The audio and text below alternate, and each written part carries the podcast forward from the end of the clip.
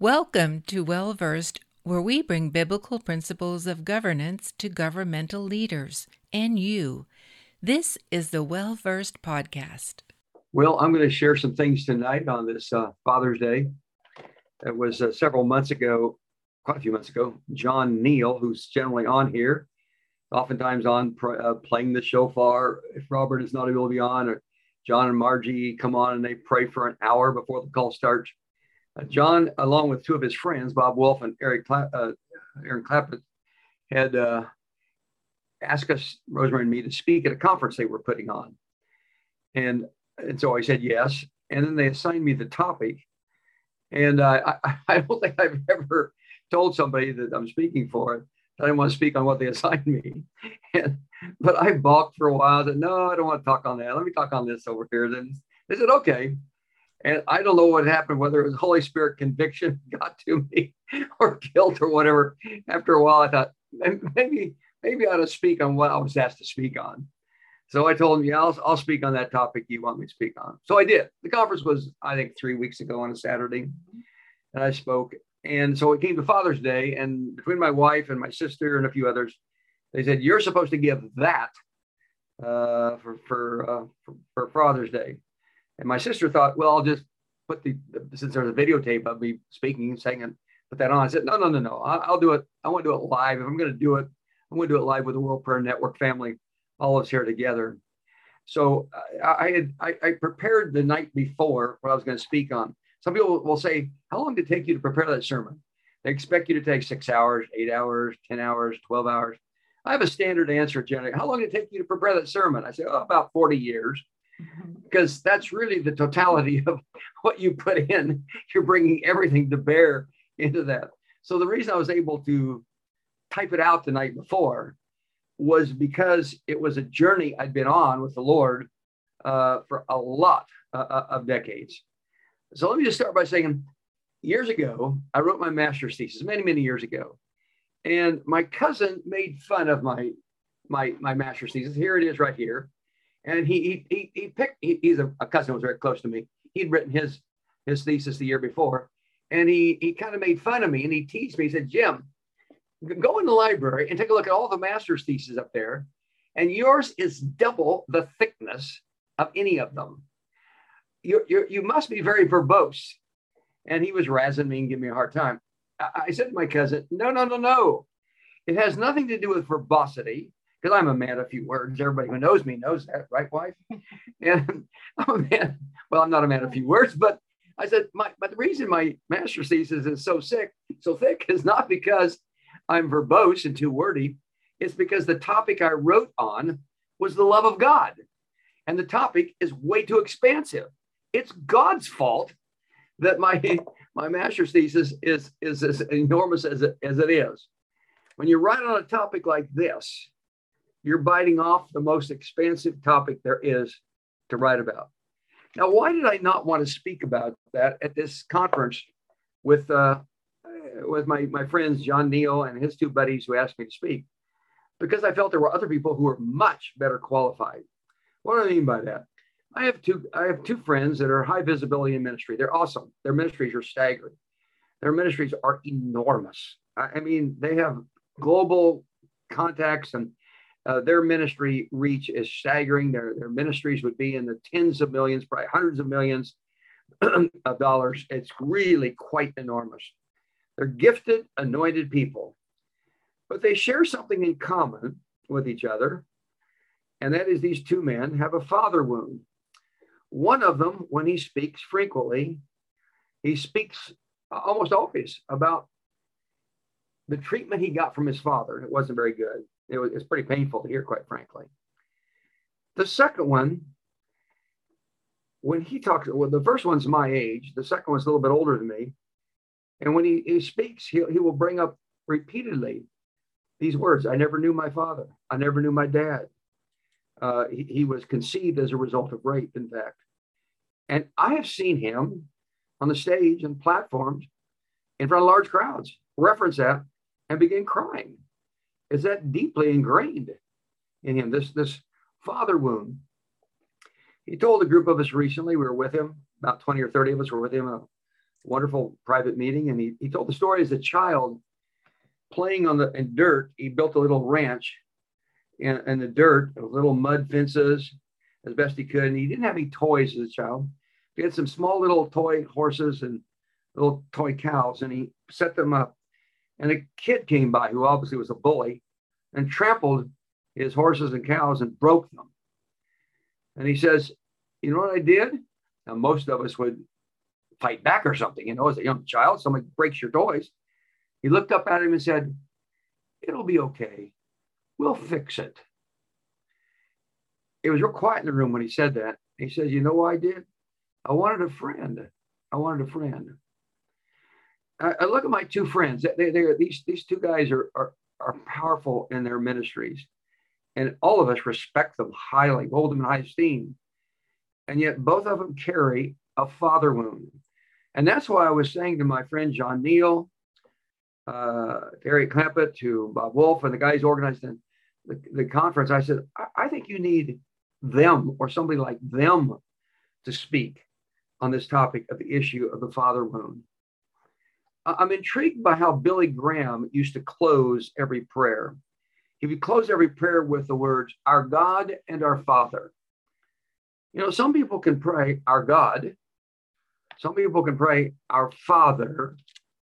But it doesn't seem like everybody's able to put the two together and say, our God and our Father. Let me take you back to my master's thesis.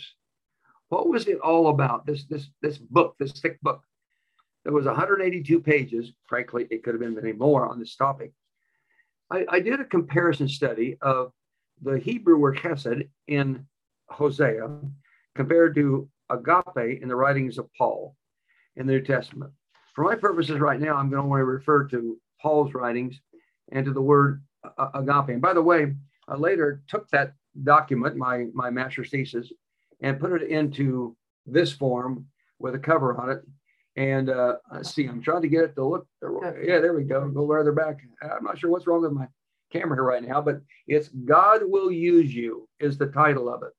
And it is available if you go to World Prayer Network. Well, we can't get it. World Prayer Network. I'm sorry. Go to wellversedworld.org. And this book, which you cannot see right now, is available there. God Will Use You is the title of it. And all I'm saying is available in there.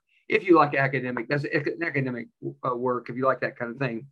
But let me just tell you what I learned about the nature of God's love in the writings of Paul, who wrote half the New Testament almost. The first thing about this word agape is it's spontaneous. Now, what do I mean by that? It means it's not motivated by what it sees in the recipient of that love. Rewind that. It's unmotivated by what it sees in the recipient of that love. So if a guy in high school sees a pretty girl walk by and says, "Whoa, I'd like to ask her out for a date," that's not agape love. He's seeing something in her that he wants from her. In other words, he sees her beauty in this case. Or if a guy goes to the store and says, "Man, I want to buy that red convertible," that's not agape love. He's seeing something for what he can get back from it. Or if you're hungry and you pick up chocolate pie. They took me out for Father's Day today. And I thought, man, there was they had a chocolate pie in that place. And so I watched my weight so carefully by eating chocolate pie. I had chocolate pie. You're loving it. That would not be a spontaneous agape love. I love that pie for what I could get out of it. And I certainly did. I enjoyed it. So agape love is when you love something that is totally unattractive in terms of anything you're able to get back from it. Second thing about agape love, I learned in the writings of Paul, that God is the initiator. Agape love is the initiator. In other words, the love relationship we have with God initiates with us. He initiates the human contact. We don't initiate with God. He initiates with us. He came seeking for us.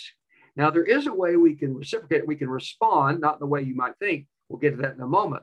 There's a way we respond. But God is the one, it's sparked by God, it's started by God. He's the one that initiates. God agapes us. He reaches out to us. That's the second thing from Paul's writing. The third thing is agape is profoundly creative. It creates value in whoever's the recipient of it. God's love is not impressed by any kind of worthiness of the recipient. Rewind that. God's love is not impressed by any kind of worthiness of the recipient. He creates value in the person by virtue of loving them. God loves sinful people, but by loving them, agape is a creative value principle. It creates value in the person who receives that love. Now, let me just give an illustration, two illustrations. They're kind of embarrassing because they focus on me, but where this can be illustrated. Anyway, one time I was up in Orange County, north of here. We live in San Diego, up in the LA area, Los Angeles area, and in Orange County for a meeting. It was a meeting of the Republican Party. I got invited to it. I didn't know anybody there. I don't know exactly why I went. Michael Steele was going to be there. He was at the time the head of the GOP. And I thought it'd be cool to meet him. Somebody called me and said, hey, Jim, I want you to come meet him. I was okay. Well, I got there and he was in a small room first and then was going to go in a large room and greet the larger people. So there was a small group here meeting him. But once he came, he got there late. And once he got there, everybody just jammed around him. Everybody wanted to meet him. And I kind of hung back because I didn't know him and he didn't know me. So I was hanging back and I thought, well, I'll just wait. I'll go into the big room and listen to him in there and not even worry about trying to get to him because there were so many people jammed around him. But there was a lady in charge of the meeting. She said, no, come with me. She grabbed me and she marched me right through the crowd, right up to him. And I was ready to greet him when he suddenly said, oh, Jim Garlow, I'm glad to meet you. Well, he had never heard of me. He had never met me. So I realized he'd been tipped off by somebody. He said, oh, man, thank you for what you did on Proposition 8. I didn't know he even knew about it. Proposition 8 was defending marriage between one man, one woman in California back in 2008. We had just won the battle by a vote of 52.3%, a miracle in California.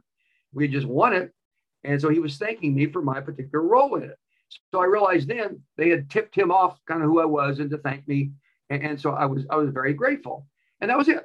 I went in the big room, or now it was a bigger crowd, much bigger crowd, several hundred people. And we didn't have chairs. They were all standing. And he stood up on a little elevated platform and began to speak. He wasn't into his talk more than 5, 6, 7, 8 minutes. When he said, you know what we should do? We should do what Jim Garlow did. I was just stunned. What he did on Proposition 8, that's what you ought to do. Here's what he did. And he took off on the stuff that I didn't know he knew. And I didn't know anybody in the case. Jim Garlow, raise your hand. So I raised my hand. I did not know one person in that crowd except him. I just met him. And all of a sudden, I became a hero. Everybody wanted to meet me. Why? Because one person in charge, high visibility, focused on me, called my attention, and he, quote, created value within me in terms of all the other people in the room. Second illustration, and then we're going to go to how God does that. I was in a meeting in Washington, D.C. Donald Trump was running for office at that time. He showed up. There was, I don't know, about 500 people in the room or so. And a buddy of mine named Richard Lee, he's a pastor in Atlanta. We slipped around the side of the room to listen to Donald Trump. And he was talking, candidate Donald Trump at that time. And all of a sudden he says, and I want to welcome you. And I see Richard Lee's in the room. I nudged my buddy and said, hey, it's called on you. How cool is that? And I was all excited. And they said, and then Jim Garlow's in the room. I was shocked. I realized Richard and I, neither one knew him. We met him right after that, but at that time, I'd never met him. Whoever set him up to say that. But all of a sudden, everybody thought Richard Lee and Jim Garlow were so important because Donald Trump called us his friends. All I'm saying is, if that happens in a room because of Michael Steele or Donald Trump, think what it is when God, the creator of the whole universe, he looks at you and he says, that's my son. That's my daughter. I love him. I love her.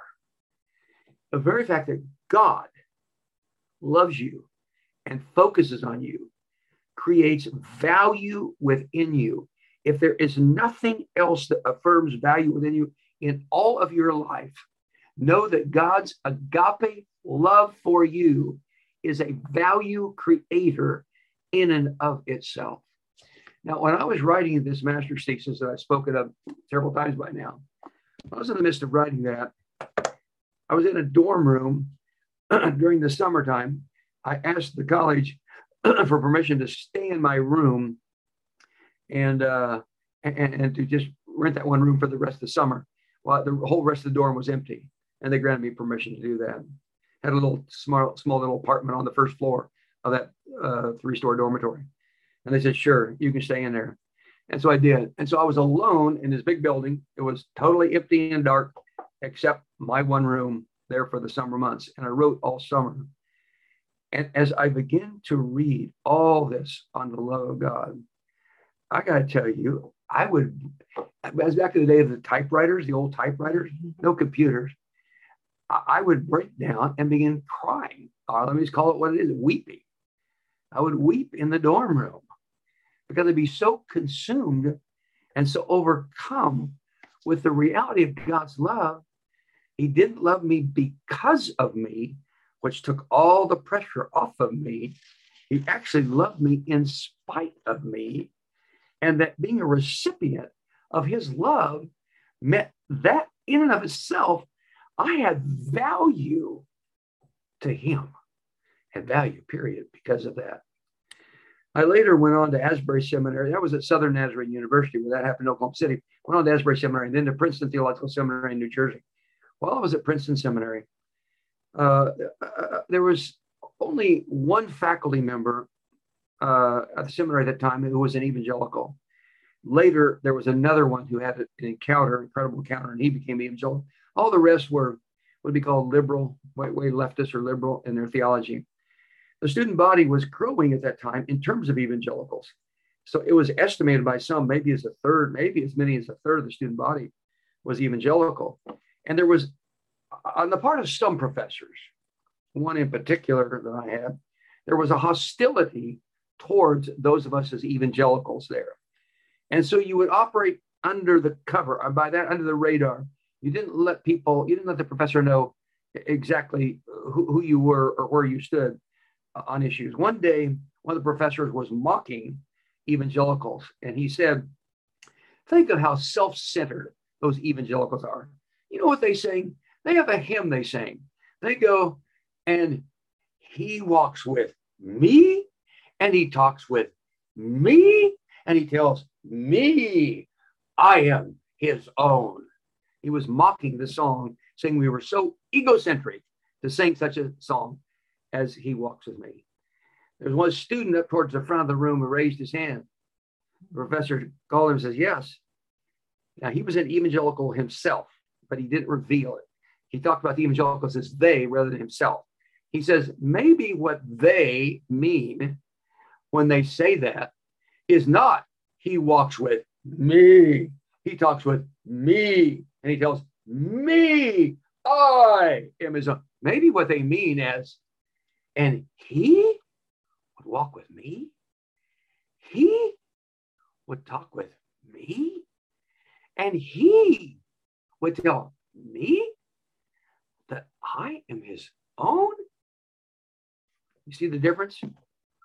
One was putting emphasis on me, self-centered. The other one is God would love me? How could this be? The professor's response in that particular moment was this. Total deadpan, no affect. He just stared at the guy, long pause, and then he went on. Why? Because he didn't have an answer. Because it is astounding that God would love me, God would walk with me, and he would tell me, I am his own. How is that possible? Fourth characteristics, agape, in Paul's writing, is this direction is always from God to us.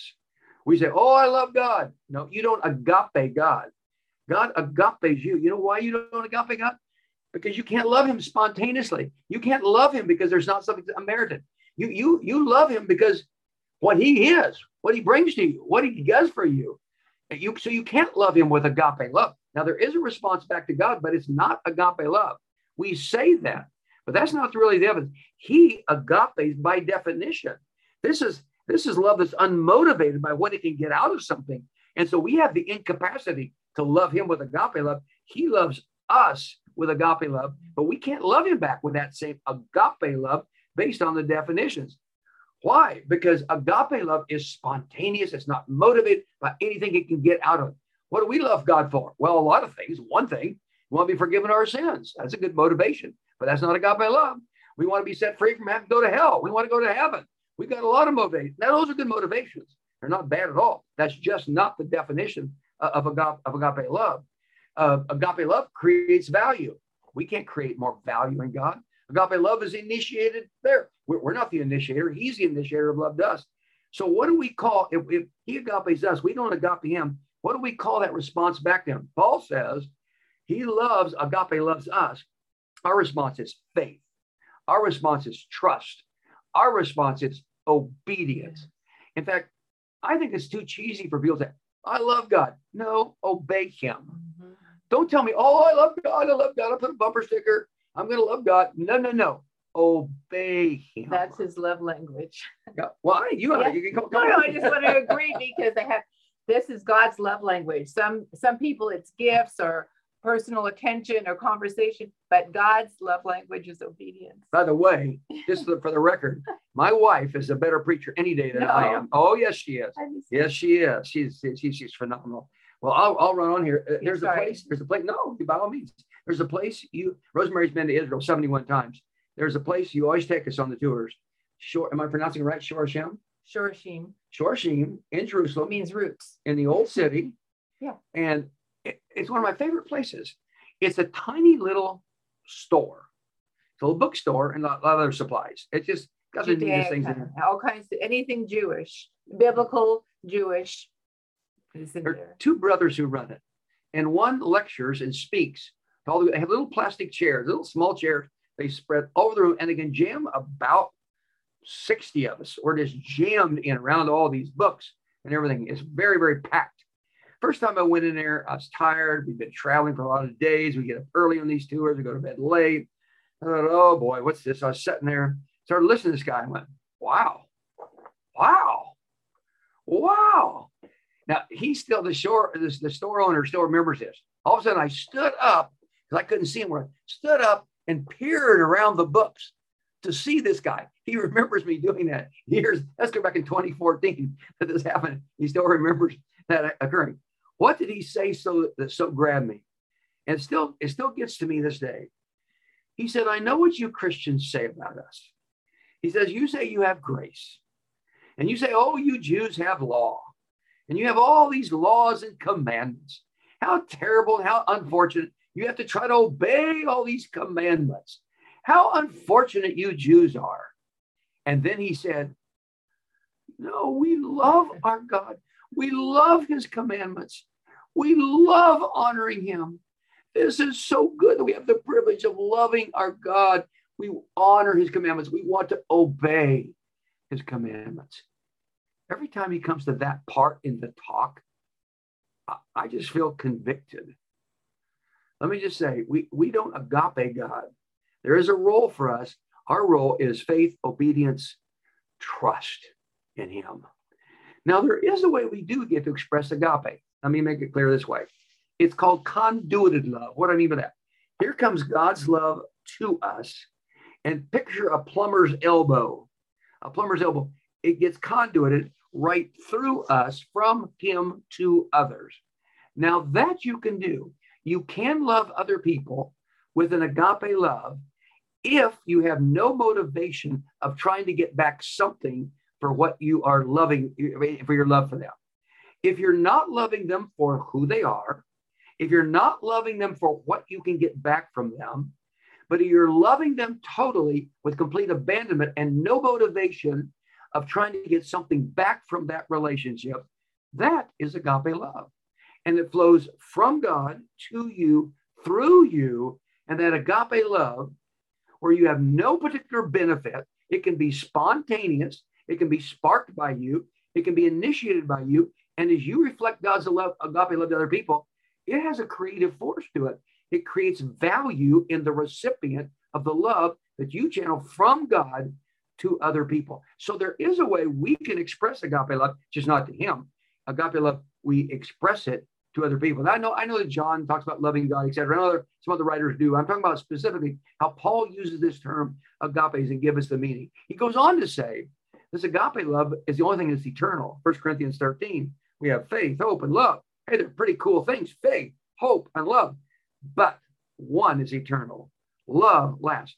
Paul writes in another place to the church of Ephesus in chapter 5, verses 22 and 23. He talks about, does he say the fruits of the Spirit? No. You'd think he would, because he's talking about joy, peace, patience, kindness, goodness, faithfulness, gentleness, self-control. You would think he'd be talking about fruits, plural, but he's not. He's talking about singular fruit. What does he mean by that? If he named a bunch of them, why would he call it fruit? Because he's talking about the fruit is love, agape. From agape comes all of the rest of this. The fruit of the Spirit is one thing, love. And from the love comes the joy. Everything flows out of it. Joy, peace, patience, kindness, goodness, faithfulness, gentleness, and self-control.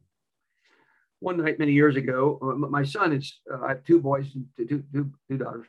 And my oldest son, when he was dating, and it was in high school, he came home from a date. And it was about 11 o'clock in the evening. And when I was growing up in my home, if I came home from a date, we sat around and I talked with my parents for a while. I didn't just charge off to bed. We visited as a family. We were always tight as a family. And so that policy was carried over to my kids. And so when they had dates, they got home, we sat and visited. We talked about the date, etc. One time Josh came home from a date. I heard his car come in, and the garage door go up, and I could hear it go down. And he came down the hallway. He just didn't say, good night, Dad, and go. He came on into I was still in my study. I'm a night person, so I was there at my desk working away on my computer. And he came in and leaned against the wall, and we started talking. And we kept talking for a while. Pretty soon he just, as only a high school kid could do, he just slid his back down the wall until his buttocks were on the floor, and he was just sitting there on the floor, and we talked for about 45 minutes. And when he got up to go to, about 45 minutes later, he went to his room. I realized, man, he's, this relationship has switched from just purely father-son. These are two friends, two adult male friends. They're talking. I realized there was a level of friendship that had been established. A few months later, I was on an airplane. I remember right where I was sitting in the plane when suddenly I felt the Holy Spirit say so strongly, that new relationship you have with Joshua, that's what I've always longed for to have with you. When I heard that, I was so convicted. I thought, okay, Lord, now what does that look like? I was hugely impacted later by Romans chapter 8, verses 14 through 17. The word adopted by God. Now, I understand that language because my late wife and I, she passed away 9 years ago. My late wife and I, we adopted 4 children, 2 sons and 2 daughters. So I understand the nature of adoption. We're adopted by him. We're called the sons of God. And it's not a manipulation of scripture to say, generically, that means the daughters of God as well. We're called the children of God, other places. We're called fellow heirs with Christ. In other words, Christ is our elder brother, and we're getting the inheritance from the Father, and we're getting to share that with our elder brother, with Christ. My learning continued until May the 3rd, 1998. On May the 3rd, 1998, I went to preach as I normally did that Sunday. My mom and dad had just celebrated their 58th anniversary, I believe it was, but they were in church that Sunday morning. That's odd. And as soon as the service was over, I got a note. My dad had gone to the hospital. He didn't want to bother me during the services, so they waited till afterward. And friends of mine, Marty and Renee Dean, overheard the fact I was being told and said, you got to leave. I always greet people until the last person leaves. They said, you got to leave the church now. We're driving you to the hospital. Something may not be good. Got to the hospital. And I was with Dad a very short time when all of a sudden, a lot of things suddenly went wrong. And we heard the word code blue, the phrase code blue. And at 5 p.m. that day, Dad graduated to heaven. Now, Mom is on this call right now. As a matter of fact, she's 101, as I've said to you many times and told you. But she and I were there with Dad as this happened. Once Dad was removed out of my life, due to the fact he was such a wonderful earthly father. He was godly. He was consistent. He was loving. He was firm. He had a proper form of Holy Spirit-based authoritarianism in a healthy way, a healthy form of it. I obeyed him. I respected him. I honored him. And he was an exceptionally gifted father, anointed father, just as my mother is exceptionally gifted mother as well. But when Dad was removed out of my life by virtue of him graduating to heaven, I suddenly realized that I had, in some respects, unknowingly assigned roles to my earthly father that really belonged to my heavenly father. And I'd never become quite as reliant on my heavenly father as I should have, as long as my earthly father was there. And I had to start reconstructing what I understood about God. He is now my heavenly father. It's not just our God, but our God and our Father, as Billy Graham prays. And I had to see him in a new role because the one I had relied on in my earthly father was now removed. A number of years ago, I was pastoring in another state. We were in a small Bible study that our church was organized around small groups, and what we back in that day we called cell groups. And we were at one of the Bible studies, the many Bible studies the church had. And this lady, I'll call her Maria, not her real name, she suddenly blew up in kind of a fit of anger. So this church is unloving. These people don't care for me. You guys don't care for me. And she was really quite agitated. Well, everybody in the room, 12 of us or so, everybody loved her. They cared for her deeply, and they responded in tenderness and began to minister to her. And we thought that took care of it. About 3 months or so later, same thing happened. She blew up, said the same thing. This church is unloving. You don't care for me. And she just took off, ripping into the church. People were shocked, very shocked the second time, but they ministered to her profoundly. Probably 3 or 4 months passed, and it happened a third time. Now people were starting to get a little gun shy. Then it happened a fourth time. Now we're up to maybe a year, less than a year and a half, into having 4 of these outbursts going on. And people didn't know quite what to do. And she convinced her husband to leave the church, and they did. A number of months passed, and she called me one day, said, Jim, I need your help. Pastor Jim, I need your help. We're going to such and such a church. Well, I knew the church. The pastor was a good friend of mine. She knew that. Says, I need you to call our pastor. I said, really, what for? He's not doing things right. I said, what does that mean? Well, he should be doing this, but he's doing that. He should be doing this. So I'd like you to call him and bring some correction for him. I said, let me get this straight. You left our church because we were doing things wrong. And you want the pastor who was doing things wrong to call the current pastor who's now doing things wrong and tell him to do things right. Did I get that correct? And she, by that time, is kind of embarrassed, realizing how bad it sounds. And I said, Maria, not her real name. I said, Maria, the problem isn't your pastor at all. It's not that church. It's not your previous pastor or your previous church. The problem is you. She was surprisingly open. Said, what do you mean? I said, you suffer from ADD. She said, attention deficit disorder? I said, no, affirmation deficit disorder. You leak affirmation. No matter how many layers of affirmation people bring to you, you leak. You just can't keep it. You lose it all.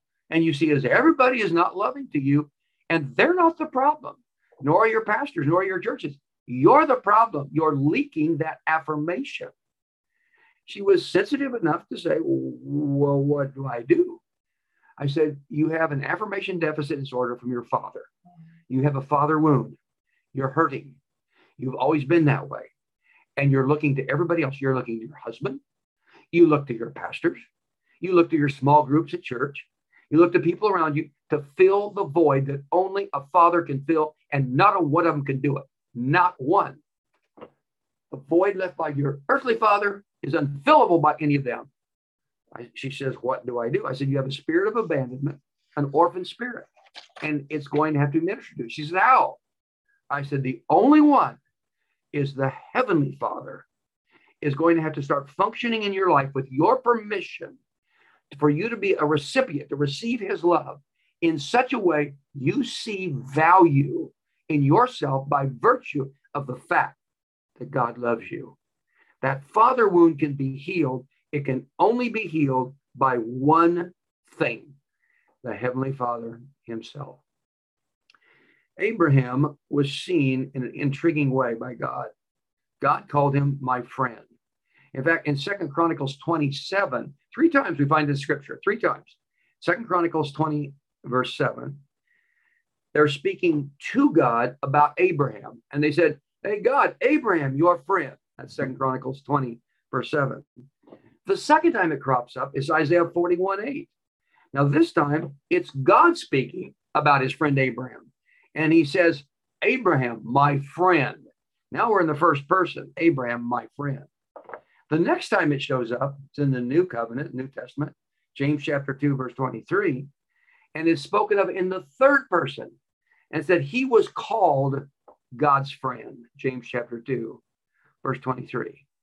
Let me ask you a question. Do you think Abraham's the only person in history God planned on being called his friend, being his friend?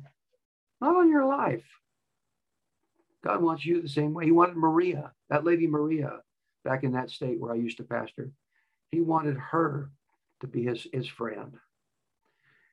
There's a song, I'm not a singer, but the song goes like this. As soon as I attempt to sing it, you'll see why I'm not a singer. I've kind of lost any capacity to sing anymore.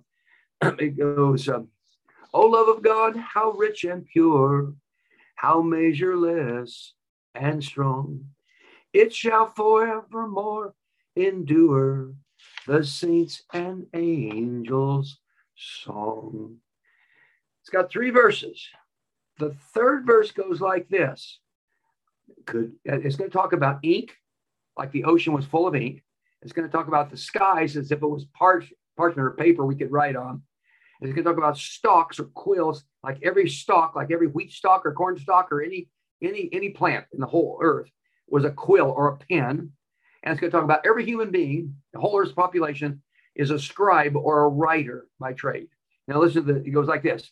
Could we with ink the ocean fill, and were the skies of parchment made?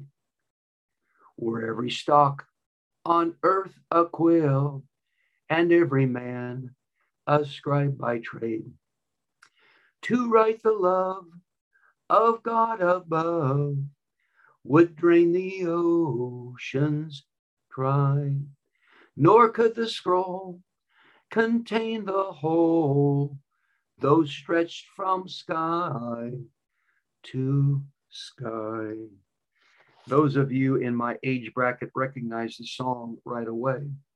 Oh, love of God, one of the most powerful songs ever. My dad used to love this song. Could we the ink with oceans fill? The entire ocean was ink.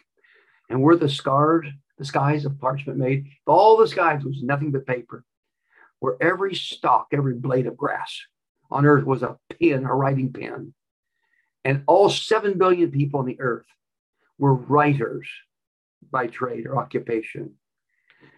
If that was the case, to love to write the love of God would drain the entire ocean dry.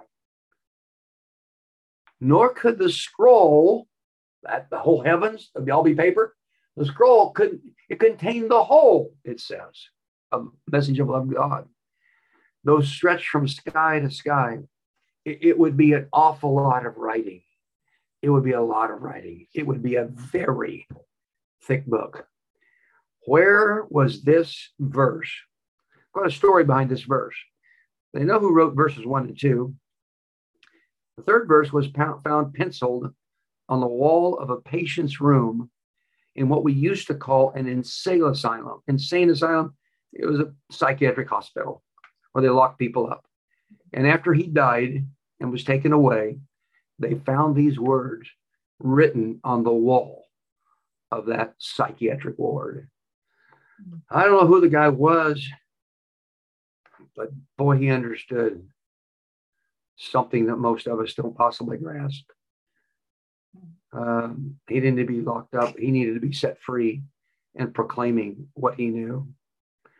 I'm an acquaintance up in Orange County. He's an apologist, a great speaker, Greg Kukul.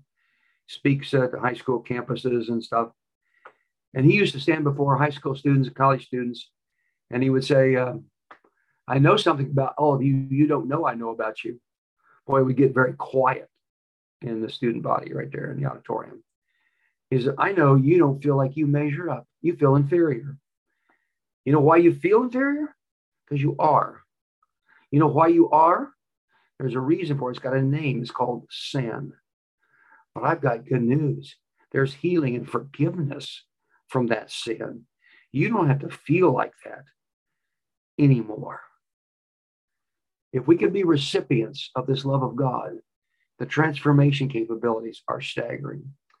My wife and I, I preached today at Awaken Church here near our home, 2 services this morning.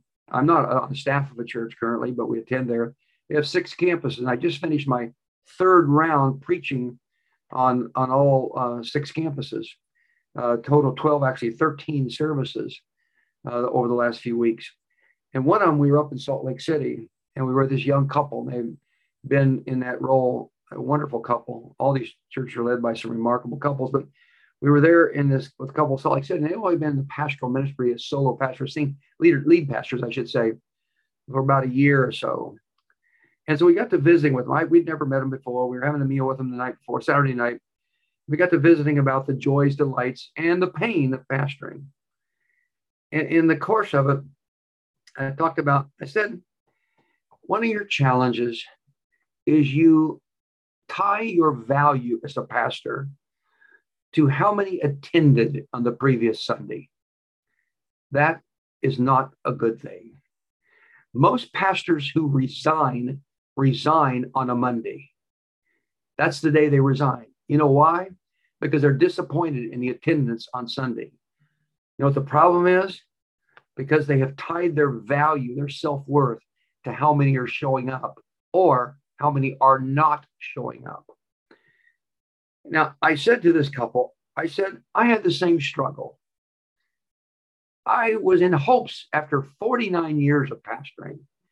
I really wanted to get to the place where I did not tie my value based upon how many showed up to hear me preach, but I tied my value to the foot of the cross. What God had done in terms of loving me, agaping me, manifested through Jesus Christ and his giving of his life in an excruciating manner, excruciating X of cross, X excruciating means of the cross. The most horrific pain one could have is being hung on a cross. Excruciating. That's what the word means, of the cross. And here was God so manifested his love so much that even his son went through excruciating pain to make his love known for me. And here I am after pastoring almost 5 decades, still tying my value to how many people showed up the day before. Rosemary and I were talking about this, and we were kind of laughing about it. We're planning the future conference, and I was doing it again. I was tying my value to how many people signed up for the future conference. That's not a good thing. I want to tie my value. I want to get to the point where I tie my value to the foot of the cross, and no other thing tells me that. The same struggle we as pastors have, every one of you do too, because the enemy is whispering in your ear, you're not good enough. You're not fast enough. You're not smart enough. You're not beautiful enough. You're not muscular enough. You don't have a nice enough house. You don't have nice clothes. Your car is not nice enough. You're not smart enough. You don't have a good enough education. Your income's not good. Your pension's not good. You over and over hear, you don't measure up. You don't measure up. Then the enemy will take you to the next level, and he wants to compare you to somebody who, in your mind, you think is better than you. Oh, then you really feel really crummy. Comparison. Paul says, don't fall into that trap. It's a struggle. The sanctification journey is a struggle for us all. I've been very candid, very transparent. I wanted, before I ended pastoral ministry, to get to the point where it made no difference how many showed up or not. I can't honestly say I got there, but I will say this. I am eager to understand what I wrote all those years ago in this master's thesis. And so that it gets across the heart. You can't see this book again. Here's the pop. God will use you. I'm in hopes that somehow we'll get to the point where I can understand God. Actually, God's amazing love for you is the correct title I want. God's amazing love for you is the correct title on that one. I want to get to the point where I can grasp and understand that my value comes from one thing. Why did I tell my buddy John Neal I don't want to speak at that conference? Because I felt like he should have my two friends speak, who speak from a void, who speak from the father wound, because I thought they could do a better job. And John came to me afterwards and said, no, you needed to be the one, because you come from the place where you've walked in the feeling the love of a father, and you're on that journey where you're receiving the love of your heavenly Father. Our God and our Father, help us all to quit listening to that whispering in the ear, that keeps continually saying, you don't measure up. And instead, listen to that still, quiet voice of the Holy Spirit, which says so clearly, you are my beloved. You're my beloved son, in whom I'm so well pleased. You're my beloved daughter, in whom I'm so well pleased. Or even as I'm speaking right now, may I fill in the void, may Rosemary and I fill in the void to some people who maybe didn't have a good father or a good mother. Maybe they suffer from a father wound, maybe even a mother wound. And may somehow what I've shared accelerate substantially their healing supernaturally, that the Holy Spirit shines the spotlight of agape love upon them in such a way that they recognize that they are valuable just by virtue of that alone. Being a recipient of God's love creates value that can't be exceeded in any other way. You can't get more valuable than God of the whole universe choosing to love you, each one of you that are listening right now. So I pray that healing upon us in Jesus' mighty name. You listen. Yeah, I grew up in going to church all my life, and so we tried to follow the practices, the rituals, the obligations, and so forth. But I was 21 years old before anyone came up to me face to face and said, God loves you. And it was so astounding to hear those words, and it penetrated right from my head into my heart. So I want to say to all of you face to face, God loves you. God loves you. I hope you enjoyed today's episode. Please read the show notes for additional details if you would like a copy of the book or resources mentioned. Remember that Wellversed is a 501c3 tax-deductible nonprofit organization. We rely on your support and partnership. Thank you for listening to the Wellversed podcast. For more information, please go to www.wellversedworld.org.